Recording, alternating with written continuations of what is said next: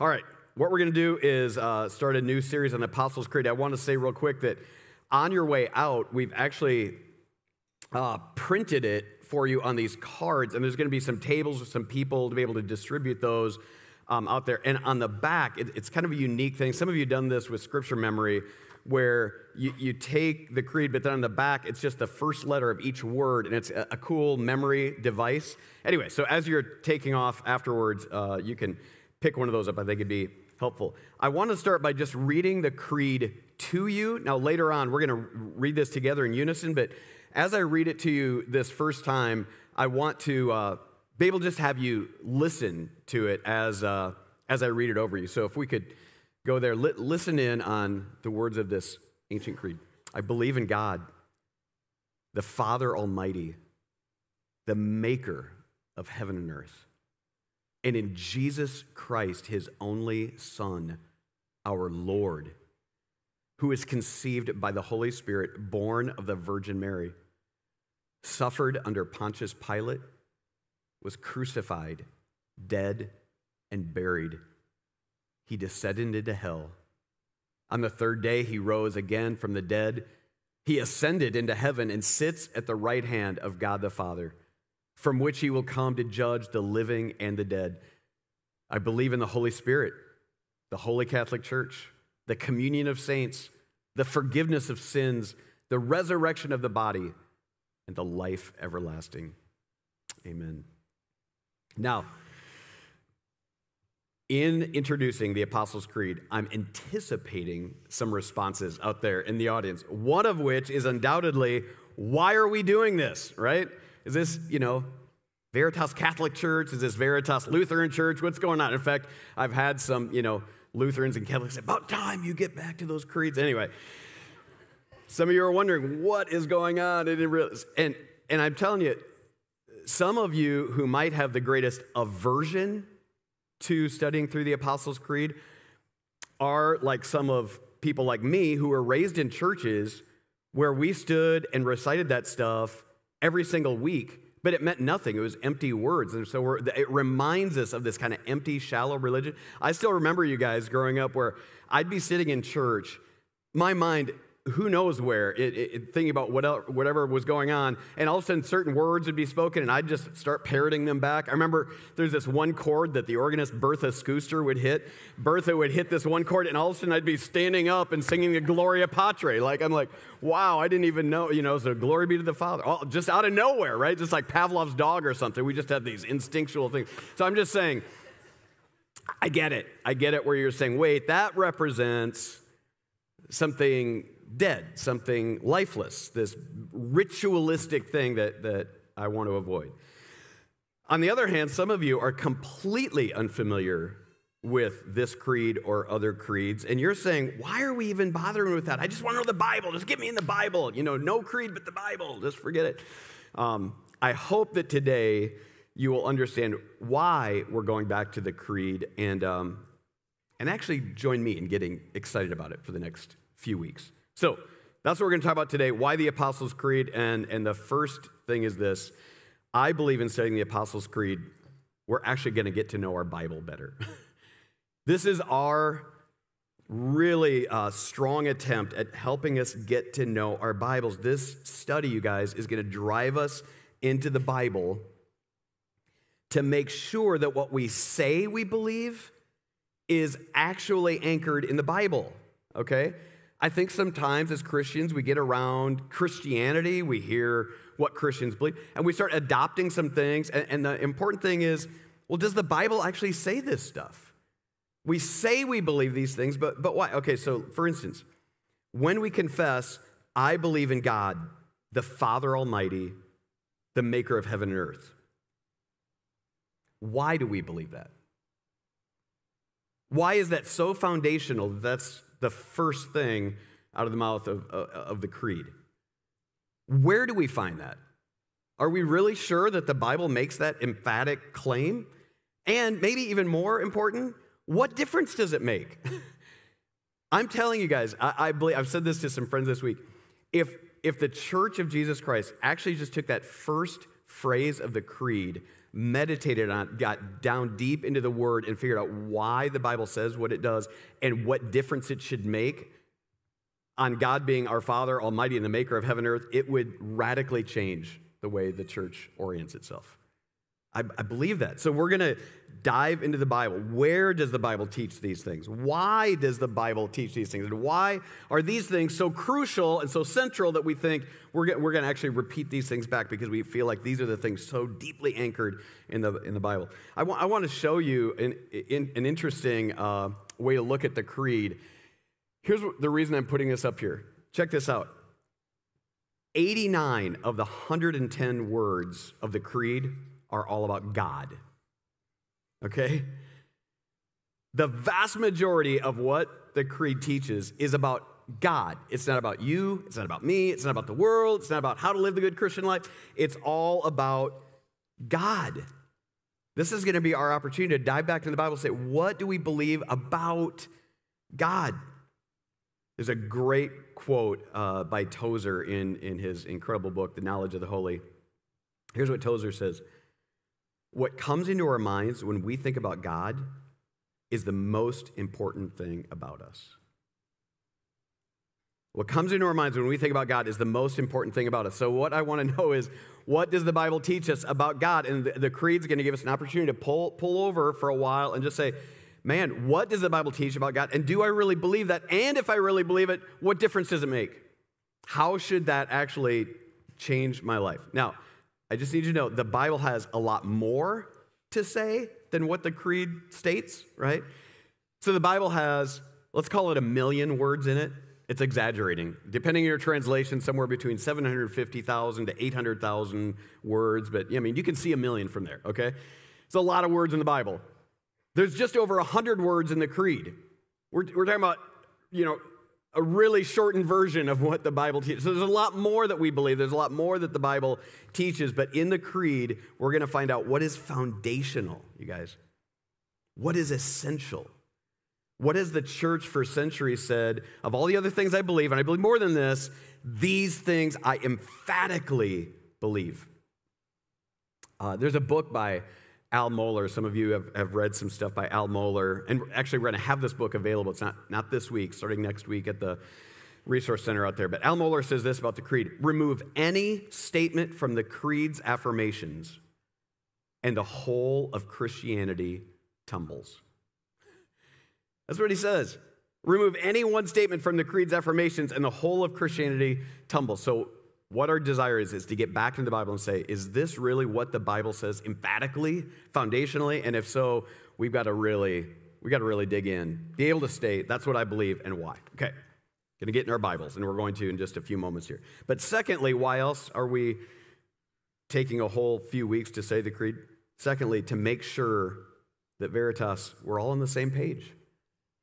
Make sure we're all on the same page. So the creed has historically been used in two really important ways. The first is to keep the church from error, to kind of frame in how the church ought to believe, to, to give us some fences to dwell in, right? So that's why, for instance, in the Creed, we say we believe in the Holy Catholic Church. Now, I know as we're going through, there's a couple phrases in there that especially are like, wait a minute. Jesus went to hell? Okay, we're going to talk about that one. Okay, just relax. We're going to talk about that one. Uh, and this other phrase, we believe in the Holy Catholic Church. Now, we just want to say, it doesn't mean we believe in the Roman Catholic Church. That's a different thing. In fact, the Roman Catholic Church won't come around in history for a couple hundred years after we have the first versions of the Apostles' Creed. Okay, so that's a different thing. When we say we believe in the Holy Catholic Church, what we're saying is we believe in the church universal, that we're part of a greater church that, that we're part of a confessing church that's been true since the ascension of, of Jesus Christ all the way to this day, all around the world. So now I want us to grab our Bibles, if you will, and, and go to the book of Hebrews, because we just got done with the book of Hebrews, but there's an important passage there that I think is going to affirm this.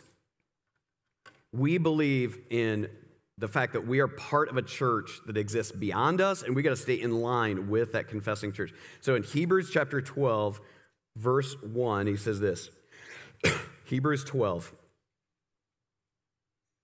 If you remember when we were going through Hebrews, some of you are newer, you weren't here, but in Hebrews chapter 11, it's all this, just this lineage of those faithful men and women who, who brought us to this point, right? And so that, that's why he starts in chapter 12 saying, Therefore, since we have such a large cloud of witnesses, all those people just up above in chapter 11, this great cloud of witnesses surrounding us, let us lay aside every hindrance, the sin that easily ensnares us and let us run with endurance the race that lies before us, keeping our eyes on Jesus, the pioneer and perfecter of our faith. He's saying in that critical passage look, all of those men and women handed the faith generation to generation down to us, and now it's up to us. We've got a race laid out for us. And we've got to be faithful and we got to keep our eyes on Jesus. We got to run straight because they're all counting on us and the generations to come are counting on us. Like, we can't drift, you guys. We can't start going to the right or the left because the faith has been passed on, passed on, and now it's, it's ours to pass on to the next city, to our next neighbor, to, to the, the family members, right? But to the nations. Like it's on us now. It's, it's on us to take it to the next generation, even like you just heard about, you know, Veritas kids and all that. What are we going to do to make sure that the faith is true? It's exactly what the, the, the, Bible has stated and that we pass it on, pass it on. Um, can't drift off it. There's this interesting study, you guys. Uh, maybe some of you have taken a sociology class or something, have run across this years ago, I think back in the 60s, they did this study, and then I think it's the University of Mississippi did it um, a few years ago again, more recently. But anyway, they noticed, like back in the 60s, the way this thing came out, some sociologists saw a, a school playground, and what they noticed is a bunch of kids were hanging on the fence that surrounded the playground, and so they thought, oh, well, this is, this is terrible. It's like we're caging kids in. Look at, they're just desperate to get out. We got to take fences down. We got to take these things down from all the playgrounds. So they, they had a couple studies, you know, sociologists are. They did a couple studies, a couple playgrounds where they took the fences down. You know what happened to the kids? They were so afraid of the boundaries of the playground, they all huddled in the middle of the playground and they wouldn't go out and play and, and extend all the, the beauty of the playground that they had around it, right? They said, oh, wait, that, that fence was actually a protection for them. They felt good about that. They weren't climbing to get out, they were just exploring every square inch of the whole thing, right? Here's what I'm saying the creed puts a fence around the church. There's such flourishing that we can, there's such freedom that we can have, and there's such safety in there. We, we know when we stay in the boundaries of the creed that, that the church has said this is what we believe. And so there's freedom in that, right? But there's also safety because we're not going to believe anything different. We're not going to drift. We're not going to shift away from what the church has been saying. This is what the Bible teaches all the way to them. So that's how the creed has been used to, to keep kind of bad guys out, keep the error out. But also, guys, secondly, the creed has been used to shape the people of God to bring spiritual formation to the people of God, to disciple God's people in the essentials of the gospel. We, we just feel compelled, guys, especially as we have so many. I'm so glad so many of you are newer to our church family. I, we feel compelled to make sure that you're grounded and anchored in the foundational truths of the Bible. Not just discipled to be good Veritas people, to be good people of God, to know for sure that your faith is anchored not in the experience of being part of this church family, but in Jesus Christ. There's a passage back in the book of Luke that I ran across not so long ago, it was just a couple weeks ago. Luke chapter 6, and here's what it says in verse 47 of Luke chapter 6. Jesus says this I'll show you what someone is like who comes to me, hears my words, and acts on them. He's like a man building a house who dug deep, laid the foundations in the rock, and when the flood came, the river crashed against that house, couldn't shake it because it was well built. But the one who hears and does not act is like a man who built a house on the ground without a foundation. The river crashed against it, and immediately it collapsed, and the destruction of that house was great. Man, guys, it is our passionate desire to form you in the foundational truths of the scripture because life is going to get hard. It might be hard right now. the waves are going to crash against your life. And we want to know that you're, not shallow, that you've got a solid foundation that is, that is anchored in the truths of the scripture. That's what Jesus is saying. Make sure that uh, God's people are anchored, a sure foundation. Let me, let me share with you another quote by Tozer later on in that same book, Knowledge of the Holy. He says this about the church. The first quote was about me as an individual. This one, he says this always the most revealing thing about the church is her idea of God. Just as her most significant message is what she says about him or leaves unsaid. For her silence is often more eloquent than her speech. Here's what I think Tozer is saying and, and should land on us, guys. Look, I hope that you um, like many things about Veritas. I, I hope we're known for many things. I hope we're known for being welcoming. I, I hope when you walk through those doors, you, you feel like, oh, this, these are people who want me here, that, that it's hospitable. I, I hope we're known for worship, Christ exalting worship. I hope we're known because we, we really think a lot about the next generation, whether it's college students or Veritas kids or everything in between. I hope we're known. Man, you look around, I hear this all the time. I come to Veritas, look around, there's so many young people. I, I hope we're known for that. I hope we're known because we care not about just our part of the world, but to the ends of the earth, that, that we care about Thailand and Taiwan and Zambia. I hope, I hope that you know that we're known for a lot of other things, but man, May what we say about God be the strongest, loudest things that you hear and that we're known for, right? Let, let Veritas be known for what we say, and let it not be that it's because we're so silent about God, that we're known because of what we don't say. We want to be known for what we say and teach you, grounding you in God. And these truths have to be unmissable, okay? Last reason we're going through the creed, the third thing. It's to anchor us in what is really worth fighting for. And this is one that I really want us to consider this morning, guys.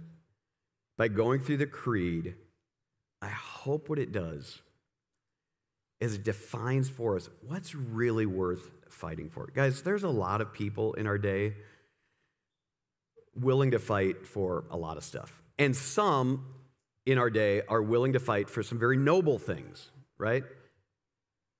You've got the Ukrainians right now who are just fighting to be Ukrainian.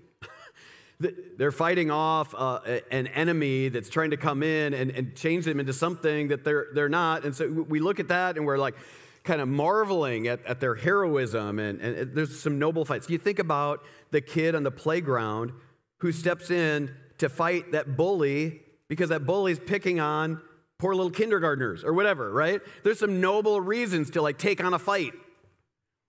But guys, we all know there's a whole lot of people wanting to fight for the most ridiculous things that you can imagine right now. Not noble at all, they're just ridiculousness, right? Inconsequential things. Veritas, we need to recalibrate, I believe. We need to recalibrate. Okay, what are the hills that we're willing to die for? What are those things that are essential? Our, our, our church, the name Veritas in Latin, it means truth. What is truth that we're willing to actually go to the mat for, right? Because here's the thing the creed is going to force us to say some uncomfortable things. The creed is going to force us to say, you know what? Actually, we can't just define God in any way that we want. You know, a lot of times you hear that where you, are trying to talk to somebody about God and they're like, well, I, I, appreciate that. That's what you believe. But actually, here's what I believe. I, I think I, and your belief and my belief, they're just equally valid. It's all just what you believe and what I believe. You know, actually, the creed's going to say, no, we don't get to pick and choose what we believe about God. actually, what we believe, when, when I, as a Christian, say, I believe, what I believe is a very specific, concrete thing. Is it some abstract thing that I'm going to throw out there to echo around, and you can throw your thing to echo around in there? No, no. When I say I believe, I'm actually taking a stand and I'm saying, oh no, I believe. And when I say that, I mean something very specific. And here's what I mean. Guys, Christians say, I believe, and we believe that truth comes to us from God. We don't discover it in our hearts. We don't make it up as we go. We believe that it's, we call it alien truth. It doesn't mean it comes from Martians, right? It means somewhere outside of us, truth comes to us. It's out there and it comes to us. We don't get to make it up. The God of the universe, it's in the very first phrase, the one who has made all things has spoken, and we are listening to him, and, and we're, we're saying, okay, I line up with what you have said. And here's what we, what we mean by that, Christians. Not only does it come to us from God, but that belief system shapes every other belief we have. Every other belief we have, every other stand that we take comes after what we believe about God and from God. So, for that, I want us to go to the book of Romans, and I want you to see in Romans chapter 10. I know we've been kind of all over, and uh, get used to that over these next weeks. We're going to be kind of all over our Bibles. I, I hope you get to know your Bibles a whole lot better because of this series. But in Romans chapter 10, look down at verse 9 with me. Romans chapter 10, verse 9. Familiar verses, but man, these are important. Romans 10, verse 9 says, if you confess with your mouth Jesus is Lord, and you believe in your heart that God raised him from the dead, you'll be saved. One believes with the heart, resulting in righteousness, and one confesses with the mouth, resulting in salvation. Guys, when Christians talk about what we believe and what we confess, it matters for eternity. Like these are the hills that we're willing to die on. Because what we believe, when, when we say we believe, we don't just mean, again, some wimpy, shallow, thin kind of belief. When the Bible talks about belief, it goes to our core. Sometimes the Bible even translates that very word trust because it draws something even more about the Christian idea of belief. It goes deep, it goes to our core. We're saying we believe concretely and deeply. And so, so much so that we trust it, and that forces us to confess, right? That means when we say confess, our highest allegiance is to this book, to Jesus Christ. Our highest allegiance, what we are confessing. So I want you to understand when the early church confessed what is here in Romans, that Jesus is Lord those were kind of fighting words. Like that was a hill to die on in the first century. Because here, here here's what's going on. When it came to citizenship, the, the people uh, here in, in Rome, the letter you know that was written to the Romans here that we're looking at here, but, but in all the other cities, they were part of the Roman Empire. And when I say Jesus is Lord, what I'm saying is, oh, I know to be a citizen of Rome, I'm supposed to say Caesar is Lord. Actually, I don't believe that. Jesus Christ is Lord. This was almost tyranny. This was almost to say, yeah, actually, I, man, I'm going to pay my taxes. I'm, I'm going to be a good neighbor. I'm going to, obey the laws. I, I know I'm a citizen of Rome, but ultimately, I, I don't consider myself a Roman. I consider myself a Christian. Jesus Christ is Lord. That defines me. Everything else comes second. I know there's all this political work. Christians should be the first ones to say, Oh, I know. And those are really important matters. And they are, right? Oh, but ultimately, Jesus Christ is Lord. And that's everything else flows downstream from that. That's my ultimate allegiance. But, but more than that, it was not just under Roman occupation in the civil government. The Greeks had come in before that and made it a Greek culture. So you got the Roman, like, you know, government, but you've got this Greek culture that was just giving over to any appetite of the heart, any desire, right? And, and to say Jesus Christ is Lord is to say, oh, I know my friends and my neighbors and my culture do all sorts of things, but actually Jesus Christ is Lord. And even though the whole world, it seems like all, my whole city, whether I'm in Corinth or Athens or wherever, I know all sorts of stuff's going on all around the corner. Yeah, actually, Jesus Christ is Lord, and that changes everything, right? What I believe in my heart and confess with, with my mouth is that Jesus Christ is Lord, and everything else flows downstream from that. So, guys, man, we're going to make sure, we're going to fight hard to make sure that you don't miss Jesus Christ in this church. All the static of everything else coming at us right now, all the things that everybody thinks are so important, I hope that what we're going to find as we focus on the creed over these weeks is these things are actually the most important. These are the hills to die on, right? One more passage I want us to look at, guys, is in the book of Jude. So, right before the book of Revelation, if you go all the way to the book of Revelation, just go a page back, you're going to find Jude. And I can't even give you a chapter number because it's like a postcard. There aren't chapters, it's just Jude the postcard, okay? So, Look at Jude, verse 3. Really important verse. Dear friends, although I was eager to write you about the salvation that we share, I had to change course here, right? I found it necessary instead to write appealing to you to contend for the faith that was delivered to the saints once for all. Man, I, I, I wanted to write about some other things, but you know what? I hear that there's kind of a hostile takeover going over where you are to, to, to kidnap the truth of the gospel of Jesus Christ. Here's what he's saying I'm appealing to you. I'm begging you. That word appealing is the strongest emotional word that, that, that Jude could find. I am begging you. I am imploring you, readers, that you've got to contend for the faith. To contend is, is to struggle. It's a really strong word. Strenuously contend to defend. It's once again this idea of the passing out of the baton. Look, people are counting on the fact that you're going to pass on to them what is true, what, what is absolutely from God, that has come to us from God, and we're just passing it on. I, have got to, I'm begging you, the whole rest of this tiny little postcard is all about begging them. You've got to die in the right hills. I'm imploring you, strenuously contend for the faith. Man, Veritas, I, I hope by the time that we're done going through this confession that we're going to know how strongly we believe in what we believe. It's just deeply anchored in the Bible, and we, we are not confused. In fact, we know exactly what we believe, why we believe it, and what, what difference it makes in our lives because we believe that, right? So I'm saying, guys, when we stand together and confess the Apostles' Creed, we are swearing allegiance to these sacred biblical truths. Don't ever let it be that we just stand up, you know, like when Bertha Schuster, you know, hits the hits the chord. You just uh, hear Apostles' Creed again. No, no, no. It, it can't be like that. There are other things you can pledge to, like your fraternity, sorority, right? Your soccer team, you know, important things to, oh yeah, I swear I'll be there all the time, you know, whatever, you know.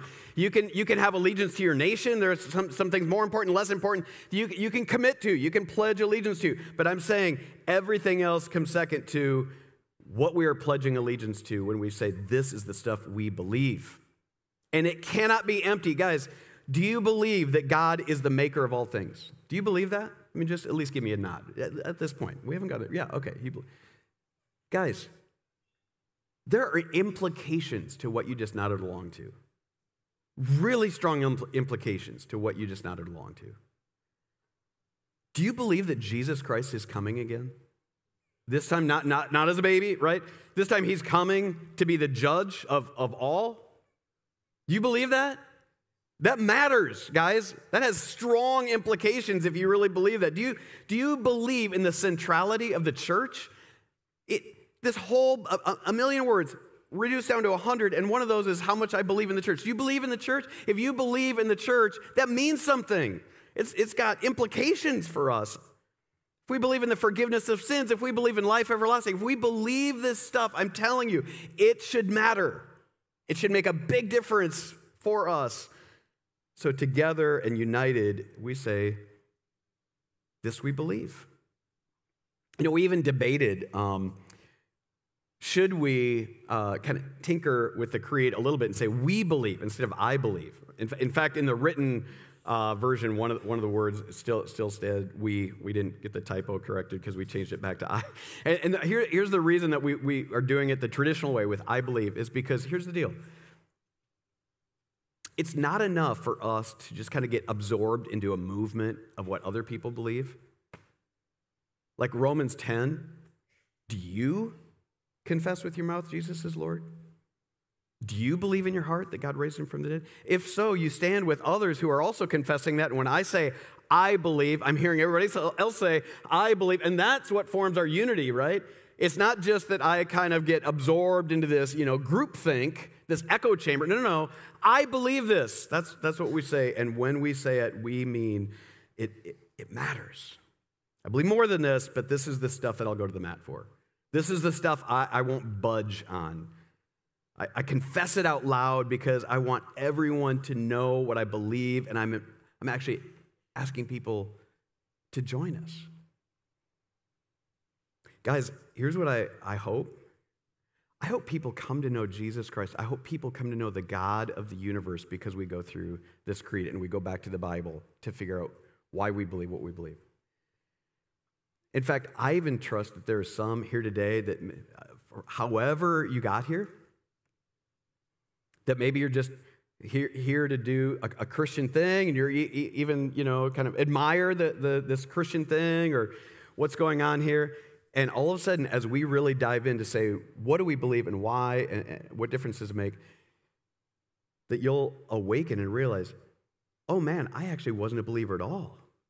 Now I recognize what's true and what's right. And I believe, right? And you join the company of us and say, I believe that. And maybe even this morning you're saying, Yes, I believe. I want so much to know that God of the universe who has come to us in Jesus Christ. Let this be our moment, church, for all of us to say, Yeah, it's not just what Christians believe, I believe. So let's confess that together. Will you stand with me? We're going to read the creed now uh, together. And again, afterward, I, I'd love it if you did grab one of these to go home, start r- really thinking about it, and uh, maybe as a family meditating on it. But let's let's do this together, all right? Read with me.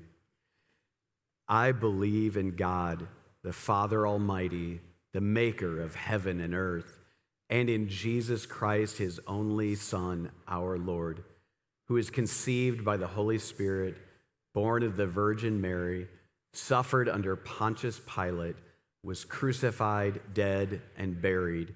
He descended into hell. On the third day, he rose again from the dead. He ascended into heaven and sits at the right hand of God the Father, from which he will come to judge the living and the dead. I believe in the Holy Spirit, the Holy Catholic Church, the communion of saints, the forgiveness of sins, the resurrection of the body, and the life everlasting. Amen. Jesus, I pray that over these next weeks, um, these words will not just be a, a, ritual, not just be words on a page, but with a level of conviction, Lord. We will say, I believe. And, and maybe when our friends, our neighbor, a family member says, What do you actually believe? What, what is this whole Jesus thing you're getting into? That we're going to be able to say with confidence, Lord, I, I believe. Because, God, you've not been silent. You, you've come to us with truth. You've come to us with a powerful, life changing message. Tune our ears to hear you, Lord awaken us, open our eyes, give us faith. So when we say I believe, it's not, it's not empty words. It, it means I believe, and you've driven those truths deep into our souls.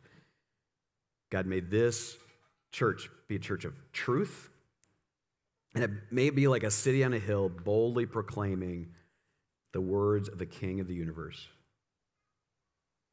Lord, that you would draw all people to yourself. Man, that's, that's our passionate desire. Make it so, Lord. Please make it so. And we pray in Jesus' name. Amen.